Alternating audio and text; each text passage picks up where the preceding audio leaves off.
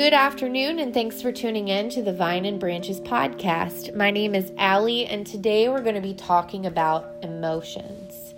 I'm going to be talking about why we're emotional and what emotion means, and can we turn emotions on and off? So, the definition for emotion is a conscious mental reaction such as anger or fear subjectively experienced is strong feeling that's usually directed towards a specific object and typically accompanied by physiological and behavioral changes in the body.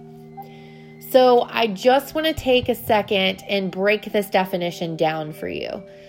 So, number one, it's a conscious mental reaction. So, when we're having an emotion, we know we are aware that we're having an emotion, whether it's anger or fear or happiness.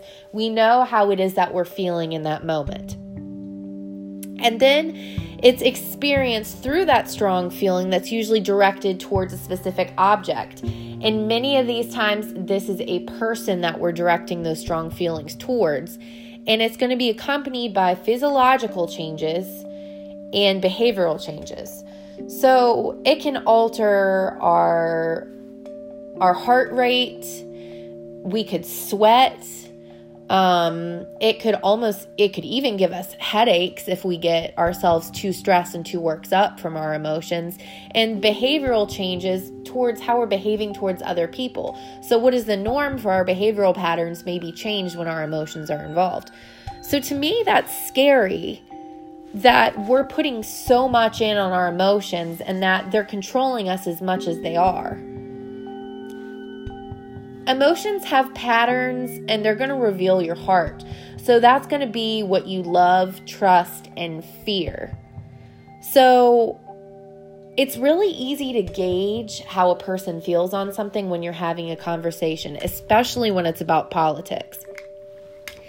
Um, I actually remember I had a seizure and went into the hospital, and one of my friends was sitting down there with me, and we got into a debate about women in ministry. And of course, I'm already hooked up to these monitors. And the funny thing is, is I started getting emotional about the subject of women in ministry that my heart rate actually went up, and the machine behind it behind me started dinging and she laughed at me and said, "Well, at least we know you're passionate about it." So that's because there was a, a computer that was right there letting someone know what my heart rate is. But if you're talking about politics to someone and they start getting a little flustered with you, or their voice raises, the inflection in their voice raises, or even if they start doing certain gestures with their hands, you can see and you can kind of gauge where they're at in the conversation. Unfortunately, sometimes when we do see that someone is worked up, we don't seek to understand where they're coming from, yet we try to egg them on. So, I think it's really important for our emotions to be used as a gauge, not a guide for what we do. They're supposed to report and not dictate what we do. So, our emotions are usually wired around what we believe and what we value. So, if someone is starting to tack into our beliefs and our values, this is where our behavioral changes come in and we act off of emotion. It's so hard not to act off of emotion sometimes, especially when we're passionate about something, but emotion usually escalates and gets us into situations that we don't want to be in. So sometimes we feel emotional because something ends up upsetting us the day before and we decided not to resolve it. We're often guilty of stuffing these things down inside of us rather than dealing with them. Recently, I had a situation where someone said something that went against what I trust from a person. And it made me emotional, but I suppressed those emotions. Now, suppressing your emotions isn't what we're supposed to be doing. We're supposed to feel what we have to feel. We just need to have a rein on those feelings. Now, I tried suppressing it and telling myself or guiding myself in the direction of letting it go. But in my heart, I knew that that was something I just couldn't let go, but I tried. So this created issues for me because going forward, everything that I was doing was being gauged from a place of emotion and then guided from a place of emotion. But I was suppressing it and not admitting it. I think it's because of that word conflict. It just has such a negative connotation. We decide that we're not going to deal with the problems that are around us and confront these painful issues from our past, and then it's impossible for us to go forward with a healthy soul.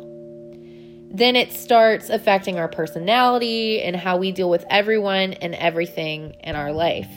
So I think that we need to really be willing to look at the problem that's inside of us rather than blame all of our feelings on everyone else.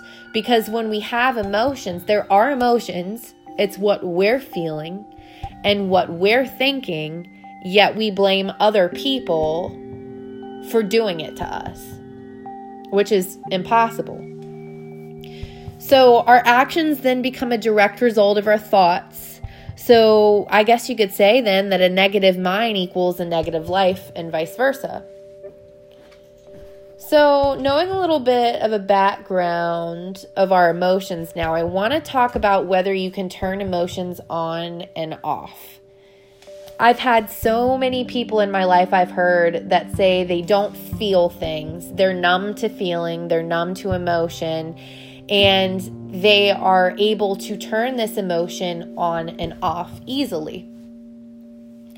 From the research that I've done, the schooling that I've had, and just experiences in life in general, I believe that to be false.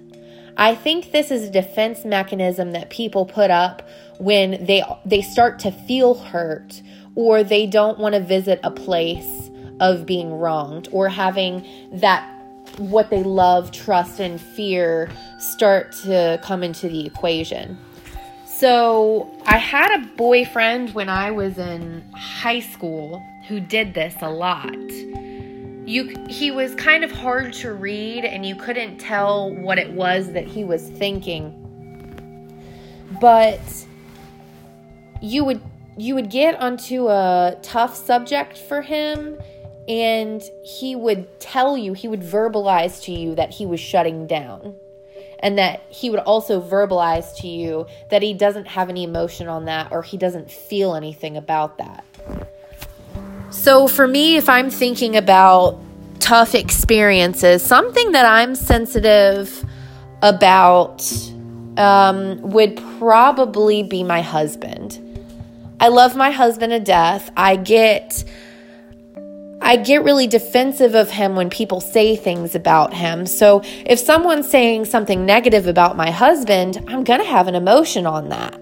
That's not something that I can just turn off. I'm passionate about it. It's important to me. Also, my faith, that's another one. So, if someone's telling me that I'm stupid for being a Christian, my emotions start getting riled up, and, you know, I, I don't want to react poorly, but I do, and that's not something that I can turn off. There are situations like traumatic brain injuries or different sorts of um, neurological issues that can cause someone to have a decreased effect in emotion. So, if someone has a traumatic brain injury to a specific part of the brain, they may have a harder time showing those feelings and they may be suppressed some, but the emotions aren't completely gone. So, even in situations like this, feelings, emotions, all of that is not taken out. So if you're sitting next to a person who is telling you they're numb to that, they don't feel it. They're feeling it, they just don't want to share it with you. Now, I think, kind of in closing for this, what I want to leave you with is to use your emotions as a gauge, but not a guide. My next topic I'm going to be talking about is conflict and gossip. This one hits home for me, and I'm sure it's going to hit home for a bunch of you.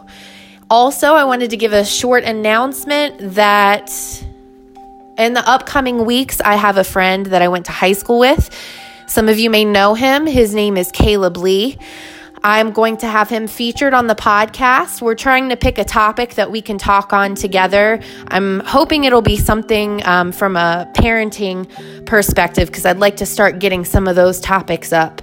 But I'm super excited f- to have him on the podcast and for you guys to hear from him. And I hope you guys have a blessed day, and I will hear from you guys soon. Thanks.